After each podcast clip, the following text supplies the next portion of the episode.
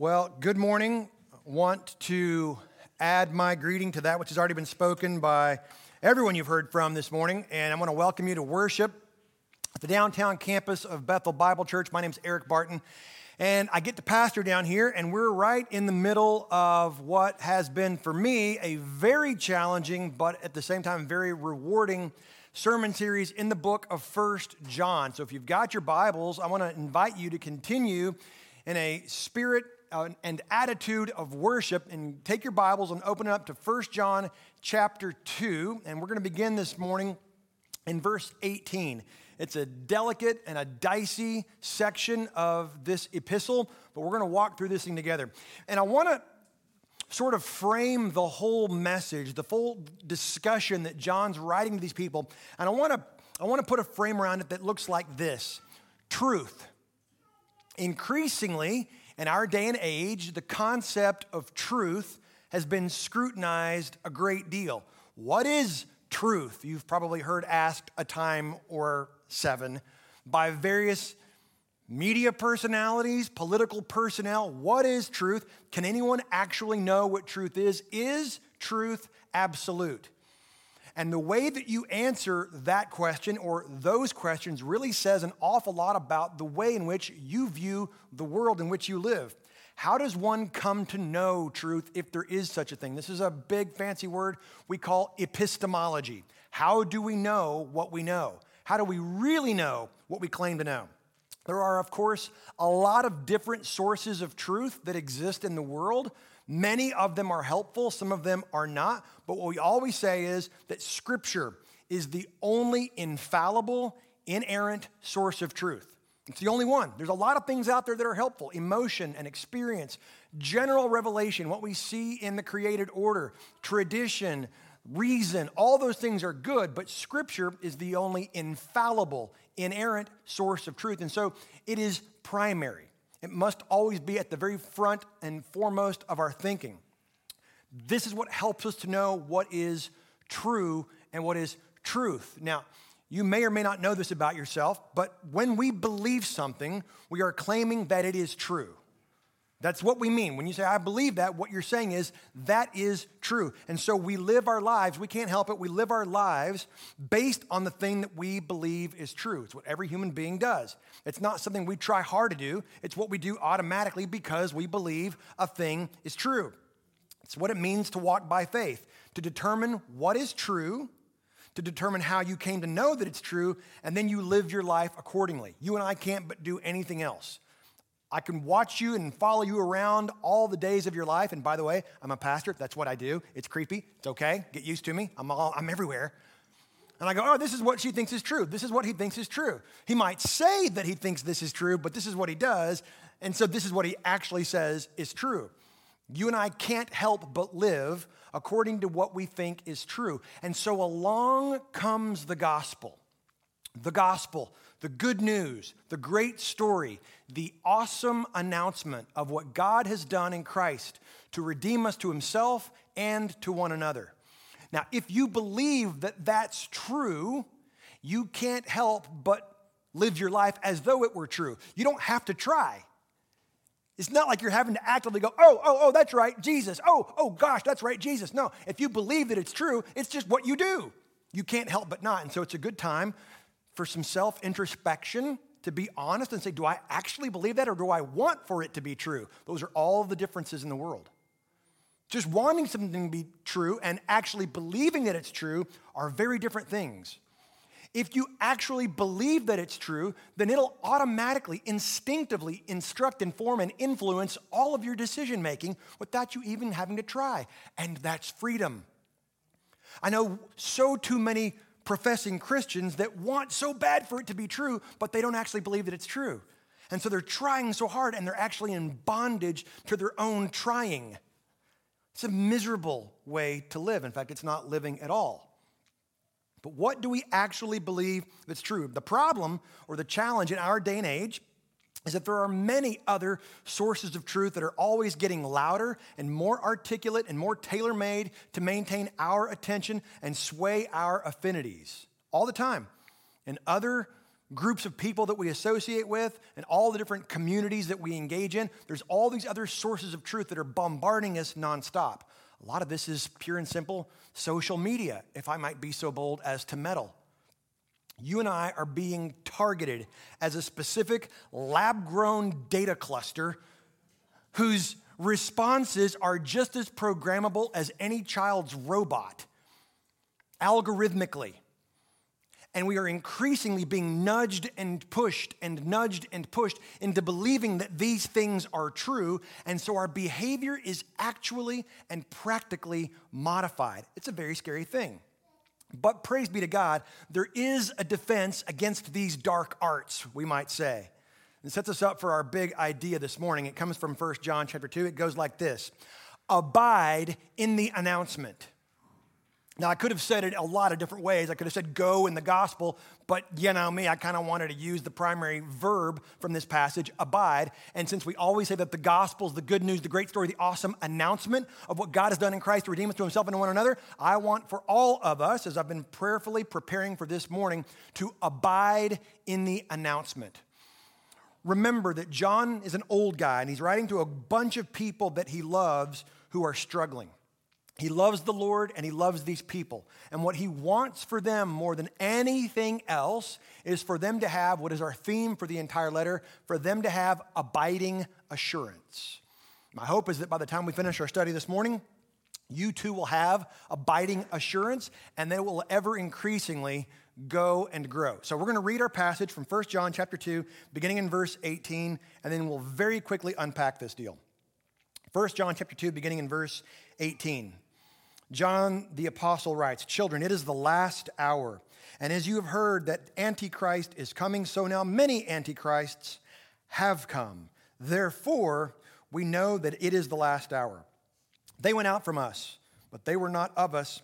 For if they had been of us, they would have continued with us. But they went out, that it might become plain that they all are not of us. But you, important contrast here, have been anointed by the Holy One, and you all have knowledge. I write to you not because you do not know the truth, but because you know it, and because no lie is of the truth. Sometimes John just writes, and you think, is he writing, reading this off of a Laffy Taffy wrapper? What's happening? The blue dog lives in Greece and hits his head twice. Like, what? Well, this actually does mean something. We're going to circle back to this and unpack it. Verse 22 who is the liar but he who denies that Jesus is the Christ? This is the Antichrist, he who denies the Father and the Son. No one who denies the Son has the Father. Whoever confesses the Son has the Father also. Let what you heard from the beginning abide in you. If what you heard from the beginning abides in you, then you too will abide in the Son and in the Father. Whoa. And this is the promise that he made to us eternal life. Verse 26. I write these things to you about those who are trying to deceive you. But the anointing that you received from him abides in you, and you have no need that anyone should teach you. But as his anointing teaches you about everything and is true and is no lie, just as it has taught you, abide in him. Believe it or not, this is God's word, and it's awesome. I want to be as efficient and nimble as I can walking through this very delicate text. There's a whole lot of hairpin turns and some strange little facts that John drops in here, but we're going to move through this pretty briefly. Let me start over in verse 18. He calls them children, paideia. It's a term of affection. It is not a term of condescension as though they were less than. It's not a term of saying, hey, you don't know very much, you're immature, you're foolish. Not at all.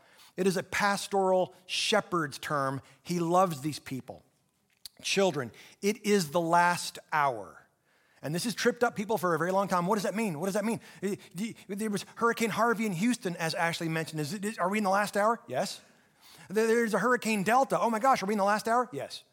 There's a contentious political election upcoming. Are we in the last hour? Yes. And we have been for 2,000 years. When the writers of the New Testament talk about the last hour, it has nothing to do with duration and everything to do with type or kind. It is saying this is the final age before the return of the God man king. So whether he tarries another 2,000 years, it matters not. We are living in the last hour. Now, you don't ever want to try to interpret scripture through the headlines or the newspapers or the websites. That's always a bad idea. Oh man, I heard there's an asteroid hurtling towards the earth going to hit on November 2nd. I'm voting for that thing. Well, you can't write in the asteroid, although that would be awesome. Not a way to interpret scripture is through media headlines.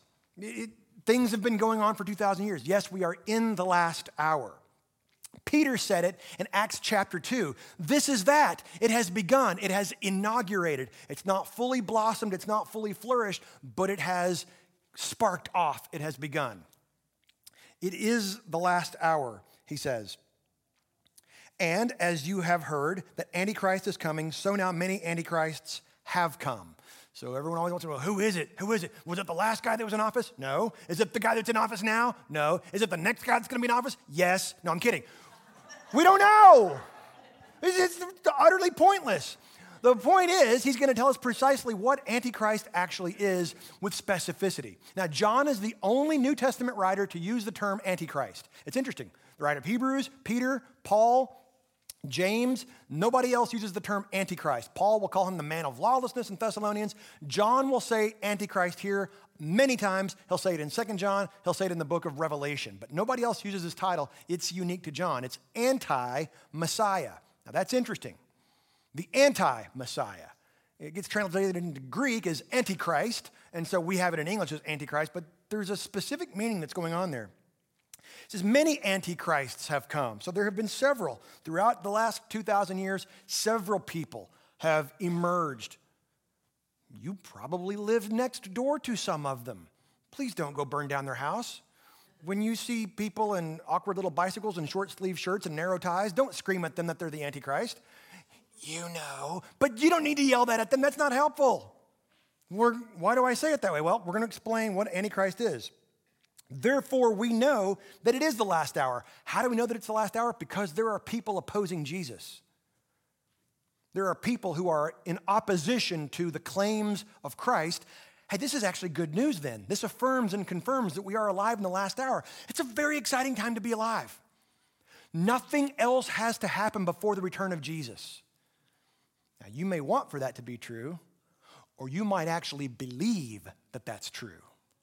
And if you actually believe that that's true, that'll change everything about how you actually live your life. You've heard perhaps about the doomsday clock that's getting closer and closer because the ice caps are melting and because the Lakers are going to win the championship and whatever else. For the Christian, it's always 11:59:59. Always. On the edge of your seat, on the tips of your toes. This is very good news. Therefore, we know that it is the last hour. Verse 19 is a chilling verse. People have used this verse for the last mm, 1900 years in one of two ways, depending on the pastor and the church and the denomination. There are those who will use 1 John 2:19 like this. Well, they left our church. They went out from us, and they are never of us. And so they're dead to us because they left our membership. And so maybe one day we'll see them in heaven, but probably not. That's not at all what John is talking about. See, because here's what we know is that 1 John 2 19 comes immediately after 1 John 2 18. Some brilliant insight. You can tithe extra for that. Chapter 2, verse 19 is immediately after verse 18, where he's just been talking about many antichrists who have come. And he's going to tell us who they are and what they're like in verse 19.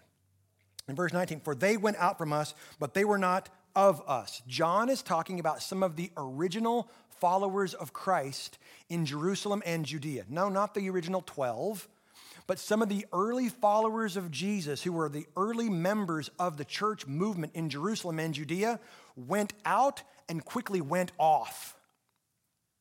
Now that's really interesting. John said they went out from us, but they were never really truly of us. He's not talking about the people who've left the church at first Ephesus. Oh, they got mad about the carpet and they took off, and they were never really of us because everybody loves shag.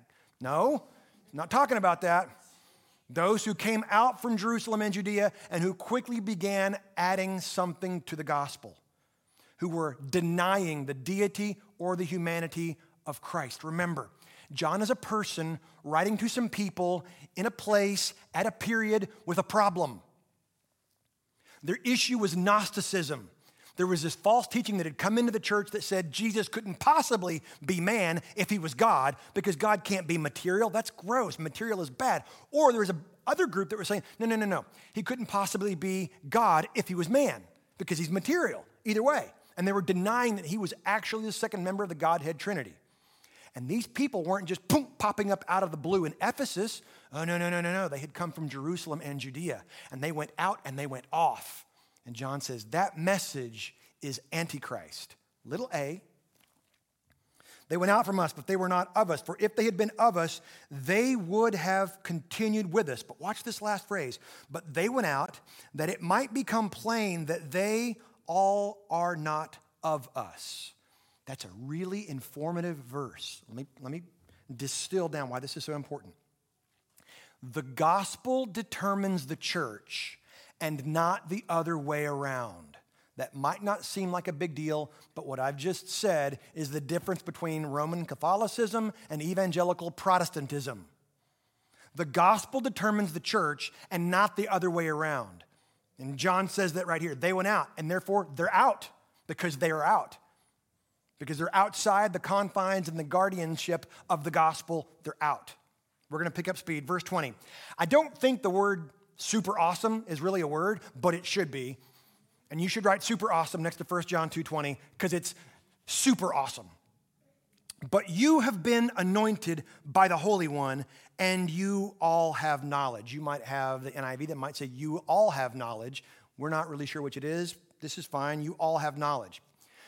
1 John 2:20 is one of those verses that you, if you're anything like me at all, need to keep stuffed right in the side pocket of your brain. When you have those days when you don't even like you cuz you're just one never-ending baking of a failure casserole all day. You just are bad at life. He's just like, oh gosh, I wouldn't save me if I was Jesus and there was nobody else on the planet.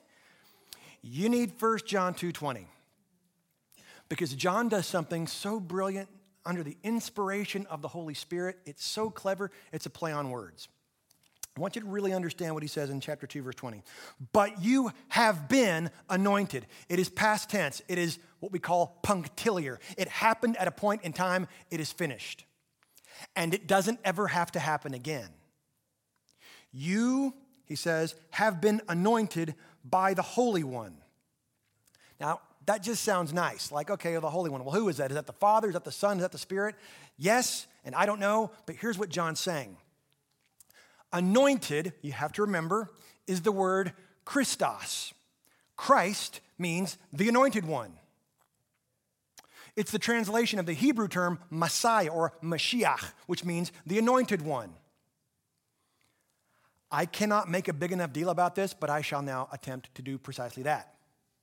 John says, But you have been Christed by Christ. You have been Messiahed by Messiah. You've been anointed by the anointed one. I don't know who you think you think you are, You've been Christed by Christ. He has Christed you. Now, I mean this. Whatever room you're sitting in, second floor, third floor, first floor, sitting at home, look around at the people who you can make eye contact with awkwardly, then quickly break it off because that's weird. that person has been Christed. That dude has been Mashiach. The person with whom you are in covenant has been Christed, Messiahed, anointed. Now, we don't look at ourselves that way often enough. We don't look at one another that way often enough. But John's heartfelt plea to these people at the early church in Ephesus is that they would understand. Don't you understand? You don't need any other secret knowledge. You don't need someone to come in and tell you, oh, here's varsity information. No, no, no, no, no. You've been Christed by Christ. As far as the Father's concerned, you just like Jesus. I know better. You've been Messiahed. You've been slathered, is the technical term, by Jesus. And we should think of ourselves thus when we fail, not if, when, and think of one another thus. When they fail, not if, when. They've been Christed, they've been messiahed, they've been anointed. Verse 21, we got one of two purpose verses here in this passage. I write to you, not because you do not know the truth. I'm not correcting you, I'm not rebuking you. I'm just letting you know a little bit more in an amplified sense. This is true. But because you know it, and because no lie is of the truth. They were being accused. See, the people of Ephesus were being accused by these false teachers. You say that Jesus is God. You say that he was a man. You're liars. He can't be. That's broken.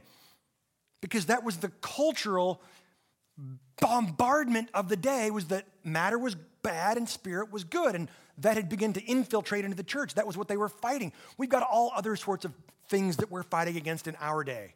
How was the world created? Was it created? All these different things. John says, they're accusing you of being liars. You're not liars. You are of the truth, and no lie is of the truth. Oh, oh, oh, oh, oh. You want to know who the liars are? I'll tell you who the liars are, John says in verses 22 and 23.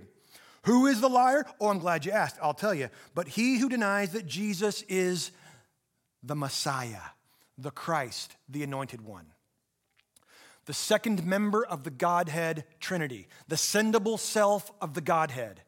And anybody that denies that, nice, good, moral, decent, proper voting, good neighborhood living, nice car driving, casserole baking person that denies that about Jesus is Antichrist. Again, that doesn't give you license to drive up and down Broadway and go, Antichrist on your bicycle, I see you there. Don't do that. When they ring your doorbell and hand you a pamphlet, don't, Antichrist. Don't do that, that's not helpful. But you know, anybody who denies that Jesus is the Christ, the Son of the living God, is Antichrist. The term in Greek can mean either opposed to Christ, the anointed one, or instead of Christ, as in something else is in his place. That's a whole separate sermon I would get into, but I really like my job, so I'm not going to touch that right now. He who denies that Jesus is the Christ, this is the Antichrist. He who denies the Father and the Son. No one who denies the Son has the Father. Whoever confesses the Son has the Father also. In other words, you can't have one without the other. They're a package deal. You can't say that there's multiple paths up the mountain and no, no, no, no, no, no. Jesus is who he says he was, did what he said he would do, or he isn't. You are either, please understand the binary difference. You are either Christed, Messiahed, anointed, or you're anti. I know that makes us feel like, wait, I really would prefer some gray area. Sorry, that's a different book. Not in there. Verse 24, let what you heard from the beginning abide in you. Here we go. Abide in the announcement. What had they heard from the beginning? Quite certain, quite clearly, quite concisely. There is a God, He is good. He loves sinful humanity. Despite all their embittered rebellion, He loves them. While they were still sinners, He sent His Son to live a perfect life in thought, word, and deed, never ever committing error in any capacity whatsoever. His finished scorecard was a perfect hundred, and He offered to exchange it with everybody whose scorecard was a perfect zero, though they did not deserve it and he lived and he died and he was buried and he rose again, confirming that he is the Christ, the Messiah, the anointed one, and he ascended and we eagerly await his return. And in the meantime, he has sent his third member of the Godhead Trinity to indwell every believer so that we are literally on the earth his purpose, his presence, and his peace. That's the good news. It's the great story. It's the awesome announcement of what God has done in Christ. So we are to abide in that announcement. Not just think it's cool or wouldn't it be nice if it was true, but no, it's the absolute most true thing in my whole existence. And I live accordingly without even trying to. It's just true. Let what you heard from the beginning abide in you. If what you heard from the beginning abides in you, then you too will abide in the Son and in the Father. Let it be true. Decide that it's true, and then live like it's true.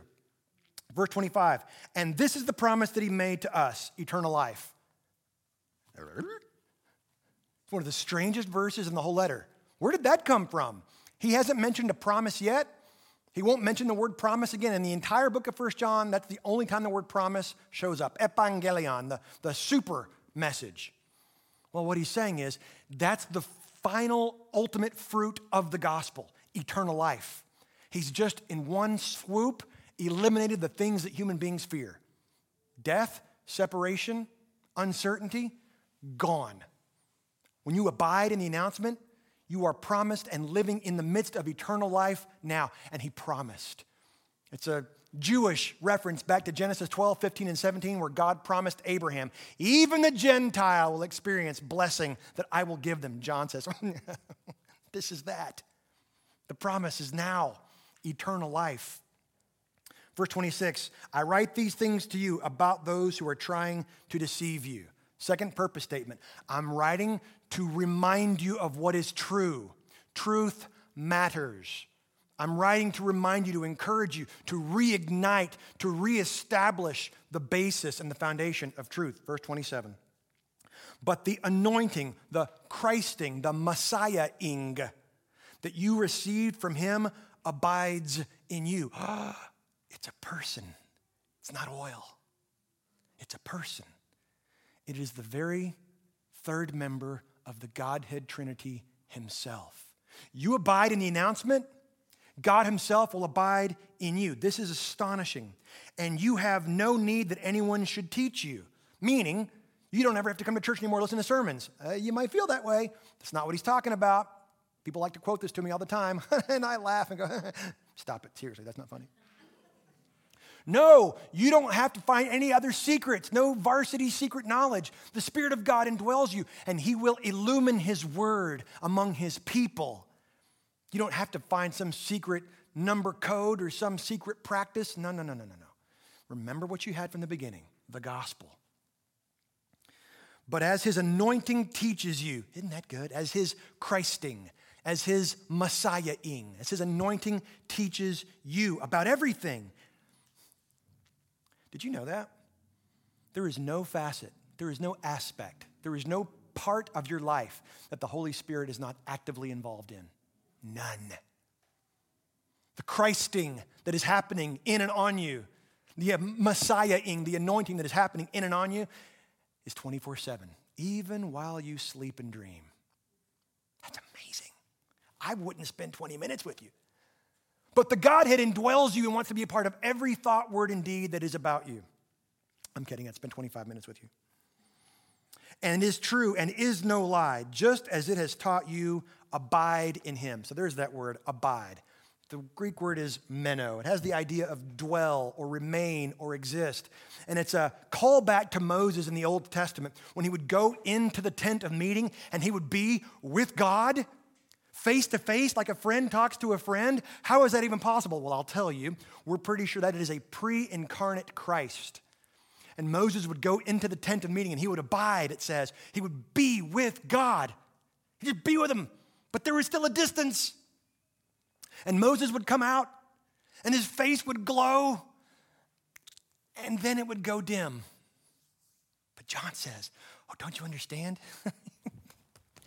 You're the tent of meeting. You are the tent.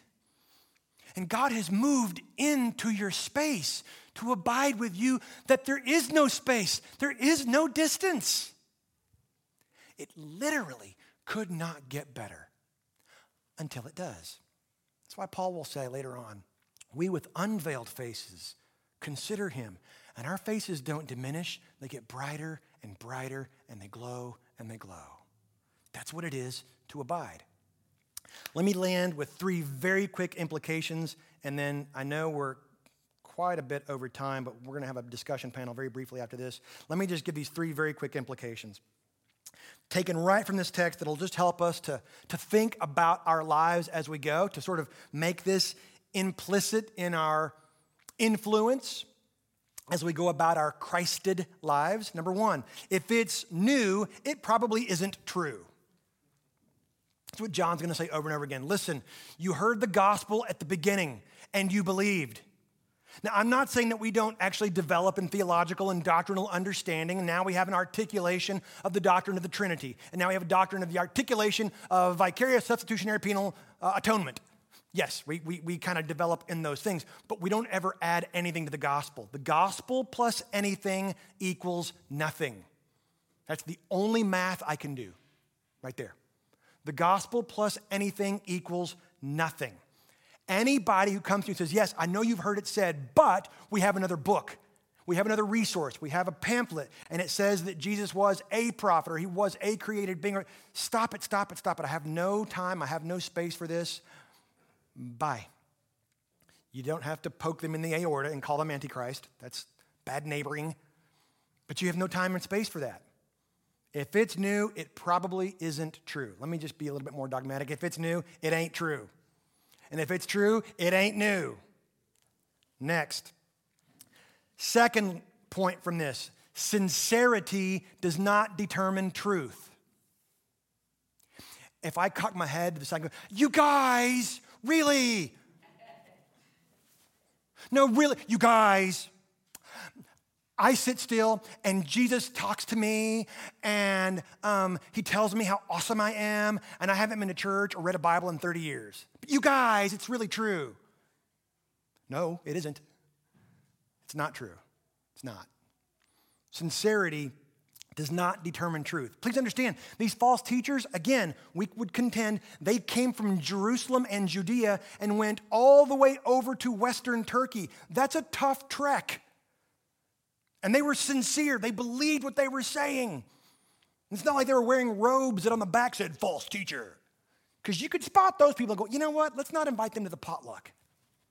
They were very sincere. They thought they were doing what was right. The people that you encounter that deny the Trinity and that Jesus is the Son of God are very sincere. And they're probably some of the most moral, decent, great people you'll ever encounter. And they deny the one who is the anointed one, who is the Messiah, who is the Christ, who Christ's me. They deny him. And it is above my pay grade to go, well, you know, they're, they're just misunderstood. No. No, no, no. Sincerity does not determine truth. Number three, we cannot know the Father apart from the Son. Now, I've already said that somewhat as we were walking through the passage. Let me be as explicit as I possibly can here. It's Jesus, and it's about Jesus, sent by the Father, now in the abiding of the Holy Spirit. We cannot know God apart from His Son. And I know, I get it, that sounds intolerant, it sounds exclusivist. What do you want me to say? I didn't die on a cross, hung naked, beaten, mocked, and shamed, spat upon. Die, go into the grave for three days, and rise again. That's what the death proof king says is. There's no other way to the Father but through me. I must Christ you. I must Mashiach you. I must anoint you. And every other faith construct in the cosmos says you can Christ yourself. You can Messiah yourself. You can anoint yourself, but that is a great grand lie from the pit of hell. No, instead, we are to abide in the announcement. He is the one who, is, who has anointed us so that we are the ones walking around, establishing his character. So we want to abide in the announcement of the gospel.